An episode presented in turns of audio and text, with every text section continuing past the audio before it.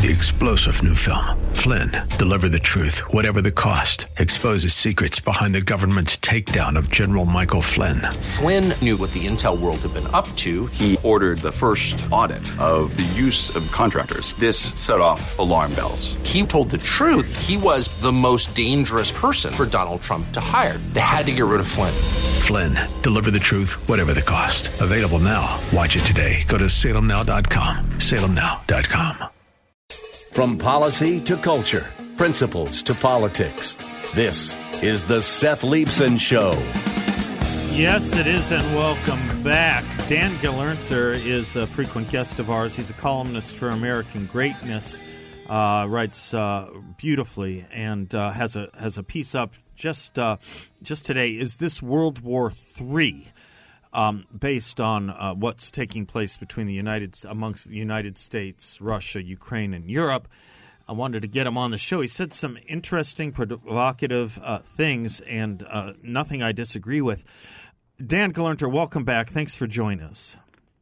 Hi, Seth. Thanks for having me. You betcha. Let's use as a springboard for this conversation not only your column, but last night's State of the Union address to help get us there. Okay, can I can I give you a couple words I said in my monologue and I and, and get your feedback on them, and you take them to segue into what you're writing. Okay.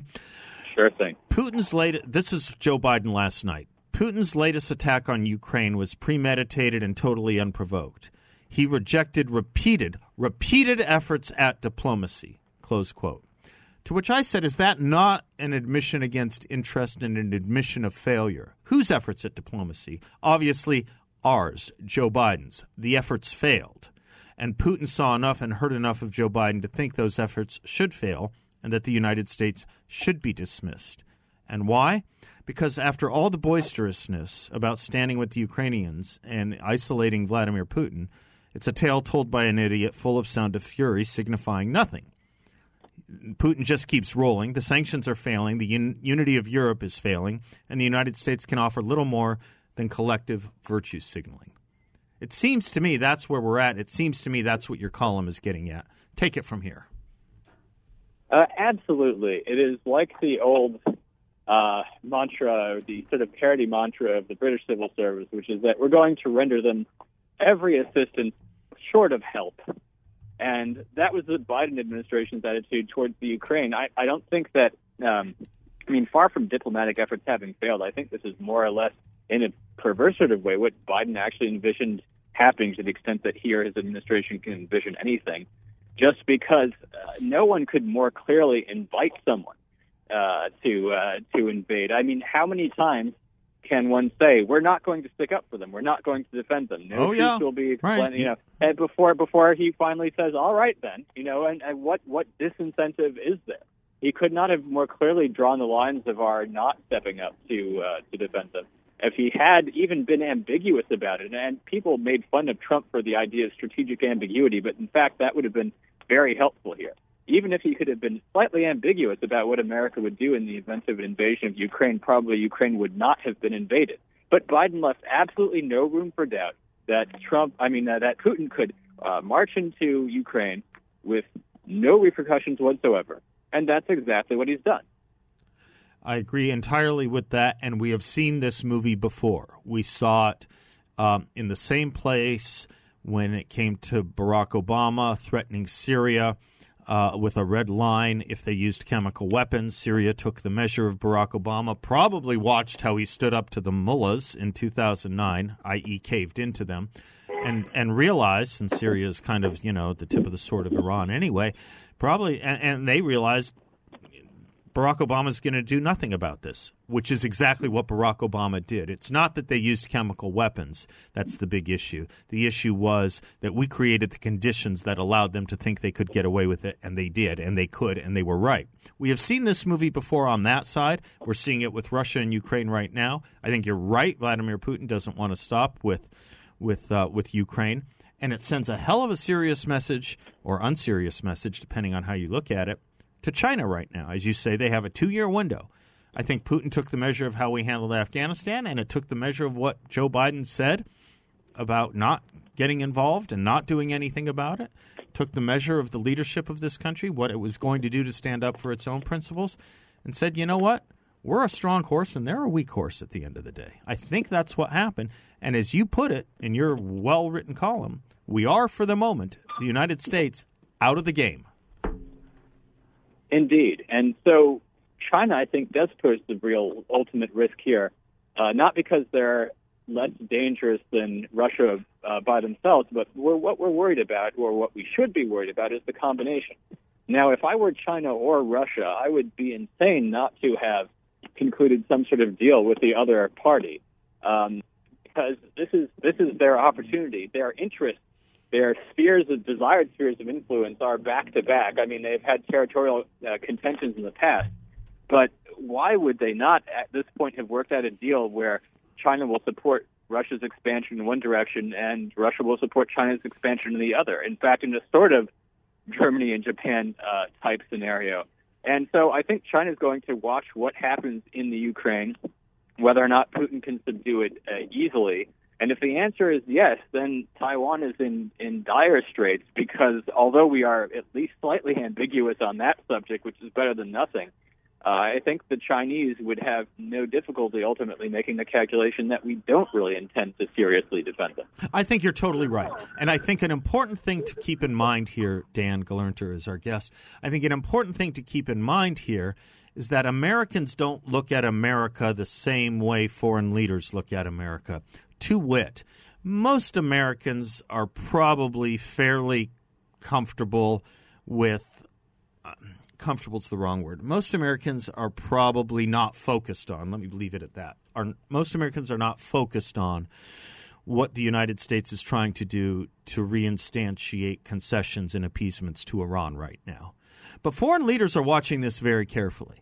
And as Joe Biden is unloading and unleashing his toughest of rhetoric and plumbing his thesaurus to find the deepest most pejorative things he can say about Vladimir Putin right now is working hand in glove with him to appease Iran. You telling me Xi Jinping isn't looking at that and saying this is not a serious country? I'm thinking he is. Absolutely. I think that um, to the extent that the current administration, and I think it's it's a little bit of a misnomer to call it the Biden administration because we all realize, even on the left, that Biden isn't really compos mentis. So he's not running things, and he's not even really much of a figurehead. He's just a token because they cannot admit that he's not president and that this sort of faceless conglomerate behind the scenes is. But I think that the strategy that they're broadly adopting is really one of, of aggressively pursuing the best interests of America's worst enemy. Right. Right. And what I think is the saddest thing, and I think most Americans, or at least a lot of Americans, do understand, is that there is not a lack of self confidence or self doubt in Vladimir Putin any more than there is in Xi Jinping and the ethics and ethos of their country. This is a country loaded to the gills with self doubt and self criticism. This is this is this is a real problem. It's a real problem in the international stage. It's a real problem domestically. It's it's it's it's how Jean Francois Revel said democracies perish when they stop believing in the righteousness of their own cause. It was uh, one of the most ridiculous recent exploits of the media, among many, was when they attempted to portray Trump as being uh, lavishing praise on Putin because he said that Putin was brilliant. What and and what he was saying was that Putin is completely outwitting Biden, and there's no no one has any doubt that that's true. Um, but the the left in this country and the current administration and the media, sort of hand in hand, would really rather see America utterly destroyed than have themselves be removed from the little little squares of power that they've managed to accrue. And they will succeed in destroying America unless we're able to uh, redress the balance in the upcoming midterms and the next presidential election, especially. So, thinking about the next set of elections coming down the road, um, whether they're the midterm elections this November or elections for the president two years hence from that, you know, I, I, I think this is where Americans need a real civics lesson about whether we want to be the country that gets pushed around and whether we want allies that get pushed around because we have that in recent memory too. We had that between 1975 and 1981 and 10 countries, 10 fell into the to the Soviet sphere. It took a long time to dig out of that. And you know what? It didn't last long. It just didn't but we know what it's like, and it leads to a lot of misery. There's an old adage when America sneezes, the world catches a cold. We're sneezing left and right right now. We certainly are, but America um, is much stronger morally uh, than it would seem from uh, from the people who are currently in charge. Um, and one has to remember that the uh, the need for uh, election fraud in the last election was great precisely because America, by and large, is so true to its uh, to its ideals, so trustworthy, uh, and so fundamentally good. And it took a lot of lying and cheating to overcome. Me, uh, to overcome that in America and to overpower it, but America. Let, me take this quick commercial break. Can I keep you one more segment, or do you have to run? I'll be here. Great. I'm Seth Leibsohn. He's Dan Gelernter. We'll be right back. Welcome back to the Seth Leibsohn Show, brought to you from the studios, from the Guns Etc. studios, live here in Phoenix. Our guest is Dan Gelernter. He has a piece, Is This World War III, over at American Greatness, really important and trenchant. Dan, um, talk to me about what you think this country is prepared for or what this president of ours is prepared for because he said last night, I'm quoting him in his speech, he said, We are ready, we are united, and that's what we did. We stayed united. We prepared extensively and carefully. We spent months building coalitions of other freedom loving nations from America to the Asian to the African continents to confront Putin. Okay, if all that's true, if, big if, but let's concede it for a moment, it was useless. And it will prove useless even when the sanctions begin to take hold in effect, if they take hold in effect by Joe Biden's own timeline, which is weeks. I mean, you know, Putin is a hot knife through the soft butter right now of Ukraine.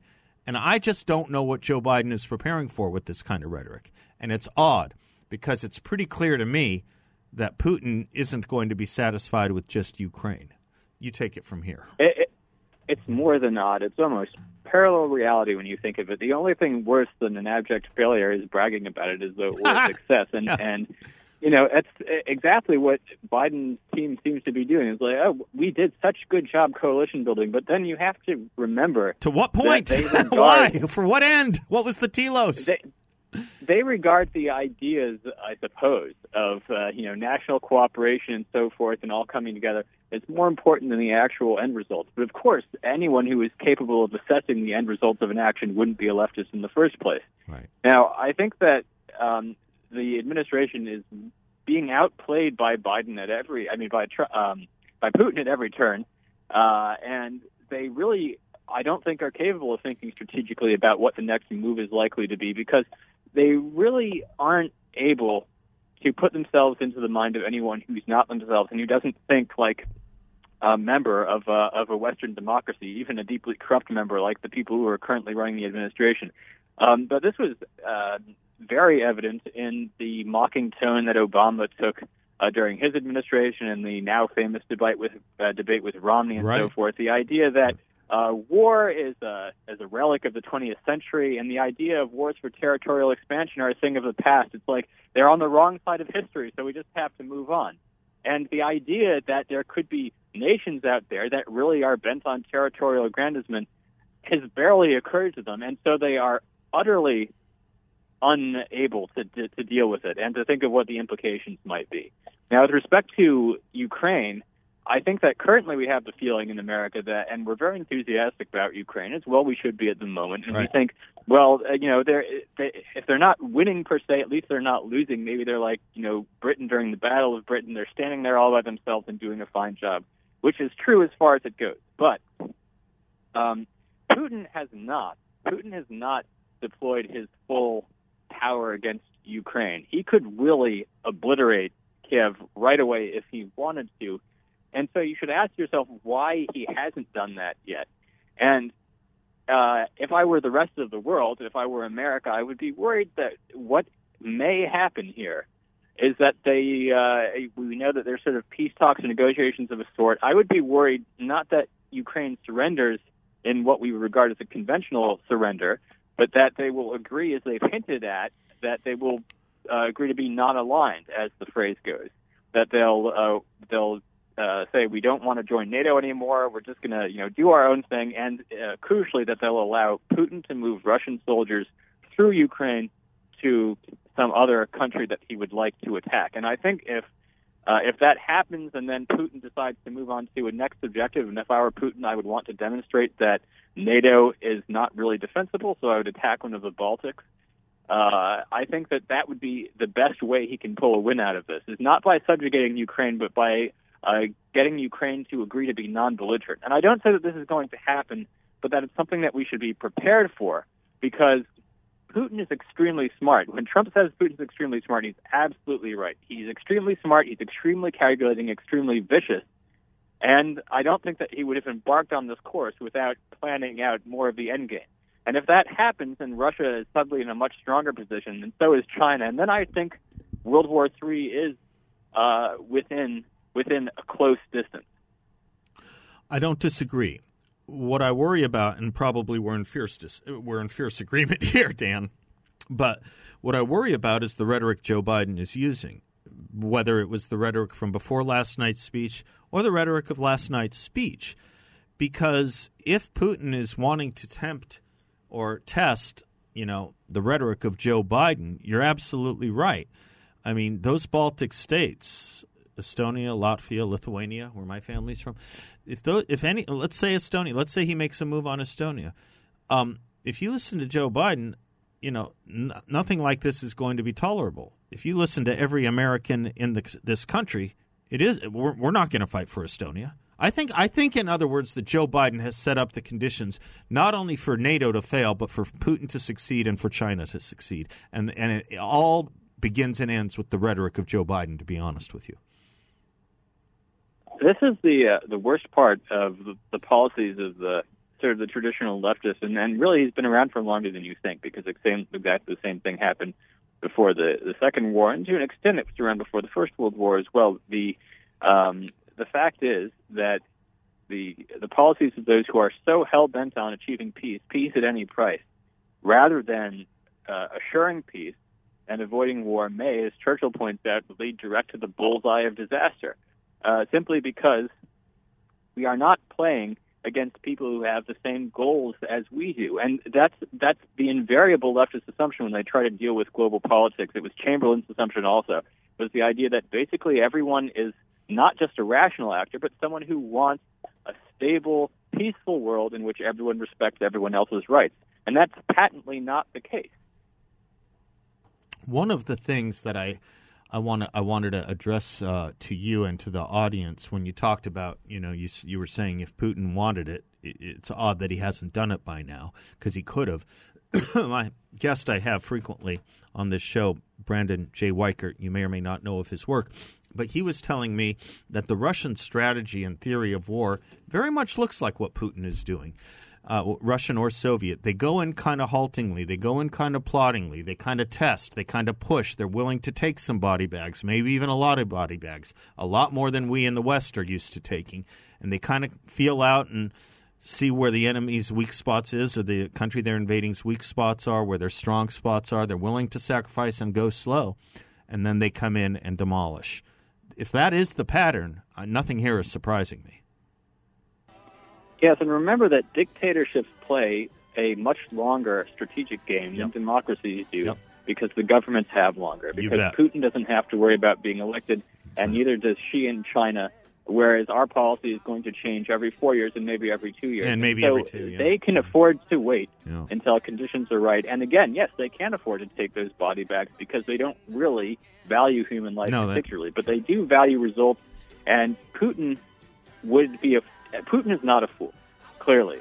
And I don't think he would have embarked on this course without planning it out very well. And so it, it's premature of us to think that Ukraine can handle this, certainly not without more help than we're providing simply by uh, putting Ukrainian flags on our Facebook profile. Or, or, the billion dollars Joe Biden bragged about giving them yesterday. Sounded like something from Dr. Evil. All right. Dan Gelernter, always love talking to you, brother. Always love learning from you. God bless you and Godspeed. Welcome back to the Seth Leibsohn Show, brought to you live from the Guns Etc. studios. I was talking with Dan offline about the kind of country we were and used to be in these times, these kinds of times. And son of a gun, there's this Once Upon a Time over in the Wall Street Journal by Bob Greene. I just can't not share with you. He writes The voice from more than 60 years ago was remarkably clear and to my ears instantly recognizable. Quote, I'm very happy to welcome you boys and girls to the first assembly of the 1960 61 school year, said Floyd Stolzenberg, principal of Cassingham Elementary School in Bexley, Ohio. A buddy of mine from those days had found the old reel to reel tape in a box. As a child, he had been a member of the school's audiovisual club and a volunteer projectionist for the movies in the auditorium, like our friend the Atom. In autumn 1960, he had lugged his bulky Wollensak tape machine to that auditorium to record Floyd Stolzenberg's speech. As I listened the other day, I was startled to hear the principal's reedy, friendly voice say something I hadn't anticipated. After noting the student council elections that were coming up, he said, quote, Mr. Khrushchev, who I'm sure you know of, is in New York City at the present time. Close quote. Nikita Khrushchev, the Soviet premier, was an ominous and widely distrusted a figure in the U.S. in 1960, as Vladimir Putin is today. Four years earlier, he had issued a threat to Western nations We will bury you. Stolzenberg told all of us children in the auditorium that in New York, Khrushchev, quote, was asked what percentage of the people voted for him in the last election. He said it was 99.86%, close quote. This week, I checked some old clippings, and Stolzenberg was very close.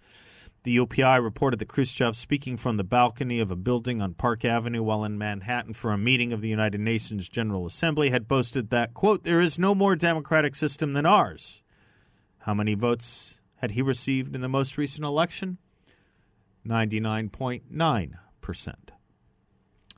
So Floyd Stolzenberg, who lived with his family on Elm Avenue across from the school's baseball field and was the public address announcer for Friday night football games, explained to us why he was discussing the Soviet leader. His tone was gentle. He said, in other words, less than 1% of the people dared to express any dissatisfaction with Mr. Khrushchev. That is a slave nation. His message was emphatic quote, Within the next month, your parents will be privileged to vote in a national, a state, and a local election, deciding how they will be governed. I believe that no nation in which the people serve the government can be considered a great nation. Only a nation in which the government serves the people can be a great nation. He said that in this community in the American Midwest, and further went on to add, quote, Your parents will have an opportunity to vote as their conscience and their intellect dictates to them, close quote. He asked us to think about what that meant. He said we should always remember that, quote, yours indeed is a great land, close quote. And on that tape from long ago, the sounds of the assembly went on. This was the common parlance and the common talk just a little more than a generation and a half ago. Think about that. Think about where we are and where we've come. We were talking to, uh, I think, Dan, yes, Dan Gelernter a few moments ago about where things fell apart. Also, Lewis Hallman was making the same point. Interestingly, both of them of the same generation, about the same age as I know them. Think about what was not true in 1960 about America and the ethos about America and our government and what's true now. Think about that line. I believe that no nation in which the people serve the government can be considered a great nation. Only a nation in which the government serves the people can there be a great nation. Other uh, anything else is slavery. Do you believe that we are a people the government serves, or do you believe that we have a government that is designed for the people to serve it right now? when you think about everything asked of you, when you think of the regulations, when you think of the taxes, when you think of the economic inputs and outputs, when you think of what you have to comply with every April and often every quarter. Do we have a government that serves us, or are we here to serve this government? Wasn't this what it was all about, really? Isn't it? Wasn't it? If you listen to the State of the Union speech last night, you'd think it was a very normal thing and a very historical thing that we are a people who are supposed to be serving this government. It is not. I'm Seth. We'll be right back. 602 508 0960. Welcome back to the Seth Leibsohn Show, brought to you in part by the good folks at Balance of Nature. Whole food nutrition, pure, potent plant power, 100% natural. They're fruits and veggies. I take them every day. Just the fruit blend you get tomatoes, papayas, grapes, wild blueberries, strawberries, aloe vera, grapefruit, sweet cherries, lemons, and raspberries, pineapples, and mangoes. That's just on the fruit side. I take it every single day. It has no additives, not any, not not no GMOs, no extracts, no synthetics. Even the vegetarian capsules are pure vegetable. If you don't like swallowing the capsules, they're easily made to open up. Some people even chew them, but you can open up and sprinkle it into food or drink. Check out Balance of Nature's fruits and veggies, balanceofnature.com. Balanceofnature.com. Make sure to use discount code BALANCE for the best deal possible. Balanceofnature.com, discount code balance. I take it every day. Those who have uh, followed my advice to take it as well, they thank me for it. They love it. Last word I want to say about last night's speech is from the other side of the aisle, in a, in, in a sense. There was some left wing criticism of it. Um, there was some progressive caucus criticism of it. Nobody got this better and understands it better than one Emily uh, Jashinsky over at uh, The Federalist, thefederalist.com.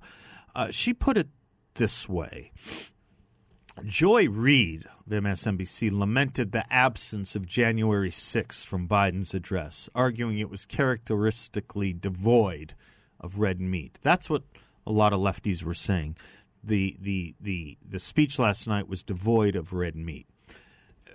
Jashinsky writes Reid was right to find that the balance was remarkable. Rather than signaling a shift away from the Democrats' scorched earth culture war, Biden's speech signaled a shift away from the party's strategy of obsession over identity politics. This comes with a hugely important caveat. Democrats cannot and will not meaningfully make any such pivot beyond that kind of rhetoric until they're willing to drop truly radical policies like the Equality Act, it's all smoke and mirrors meant to distract voters from what they're actually doing in and to the culture. Democrats cannot simply pretend the summer of 2020 and the lockdowns never happened, no matter how much the media might help them try, because the party has now spent years committing to inflated definitions of bigotry that would condemn any moderation from their positions. Sure, Voters have short memories, and the media is complicit. But these definitions are now baked into our institutions. They are ingrained in the minds of a generation. They're clung to by journalists and activists that Democrats need to please. Why else pick Kamala Harris as your running mate? Samuel Goldman of George Washington University disrupted the annual flood of breathless State of the Union tweets with a great reminder last night. He tweeted, Guys, this speech is not for you. It's for Democratic Party leaners, people who lean to the Democratic Party, who disapprove of the administration.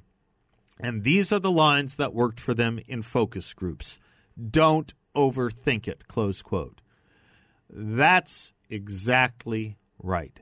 And it's also why Biden's meat and potatoes tone felt different. From recalls and losses like Terry McAuliffe's to Biden's dismal ratings to COVID missteps and brutal new polls, establishment Democrats and even their allies in the corporate press are worried enough about their power to start making small sacrifices in the culture war, even if they're superficial. One way to put it would be do it, don't say it and they have to be superficial because establishment Democrats has spent years emboldening the cultural left so much that small departures from dogma are now treated as bigotry by a vocal minority of their base. While those voices may be a minority of the base, many of them are very powerful, and they can weaponize all of the Democrats' prior cultural leftism against them to level accusations of racism and sexism and all the other isms over rhetoric alone. Look at this tweet from Representative Cori Bush of Missouri, sent out to her 900,000 followers after the speech. Quote, with all due respect, Mr. President, you didn't mention saving black lives once in your speech. All our country has done is given more funding to police. The result 2021 set a record for fatal police shootings. Defund the police, invest in our communities. Close quote. See, she's still talking about defunding the police. Biden's heavy focus on meat and potatoes signaled a cynical but long overdue attempt by the Democratic establishment to convince voters they're not frenzied culture warriors. Unfortunately for Biden and his party, they are indeed frenzied, culture warriors, and they're going to have a difficult time proving otherwise without alienating the radicals they've tried so hard to appease. It's at least good news that voters are rejecting cultural leftism so clearly, even Beltway liberals are noticing. But don't for a moment think it's going to last. It is merely to get through this November. Why else? Why else? What science and what studies changed the mask mandate even in the House of Representatives last night? The House of Representatives had a rule in Washington, D.C. until last night that members in the House of Representatives had to wear masks. Until last night, that rule changed. Why do you think that was? It's an interesting thing when you take, if you take the left seriously or if you take Joe Biden seriously.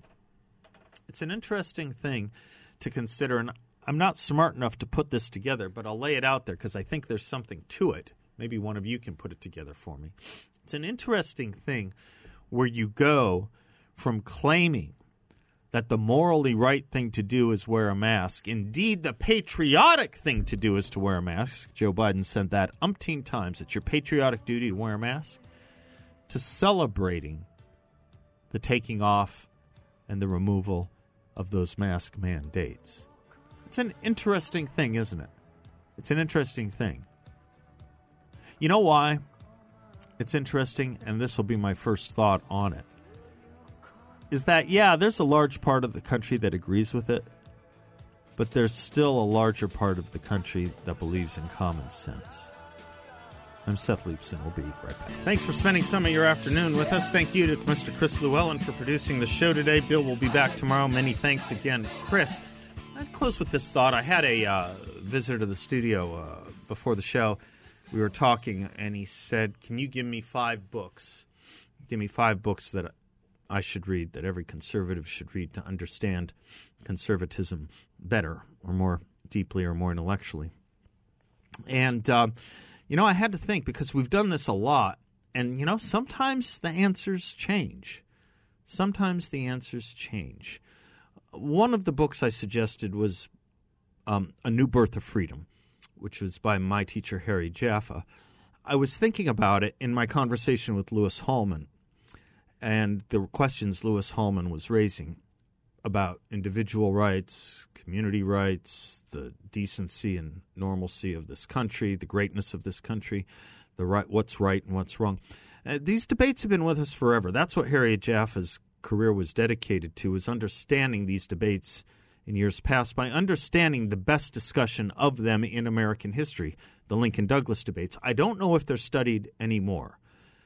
But I thought I would close the show with this quote from Abraham Lincoln, perhaps as an enticement in one of those debates, the debate at uh, Alton, Illinois. It is the eternal struggle between two principles, right and wrong, throughout the world that animates these debates. They are the two principles that have stood face to face from the beginning of time and will ever continue to struggle with. The one is the common right of humanity, and the other, the divine right of kings. It's the same principle in whatever shape it develops itself. It is the same spirit that says, You work and toil and earn bread, and I'll eat it. No matter in what shape it comes, whether from the mouth of a king who seeks to bestride the people of his own nation and live by the fruit of their labor, or from one race of men as an apology for enslaving another race. It is the same tyrannical principle. Apply it to these times, apply it to these days, and you begin to understand that indeed there is nothing new under the sun, only our answers to the same problems that we have ever been struggling with. Those answers, those answers are available to us. We can bury them, we can ignore them. That's what the left tries to do.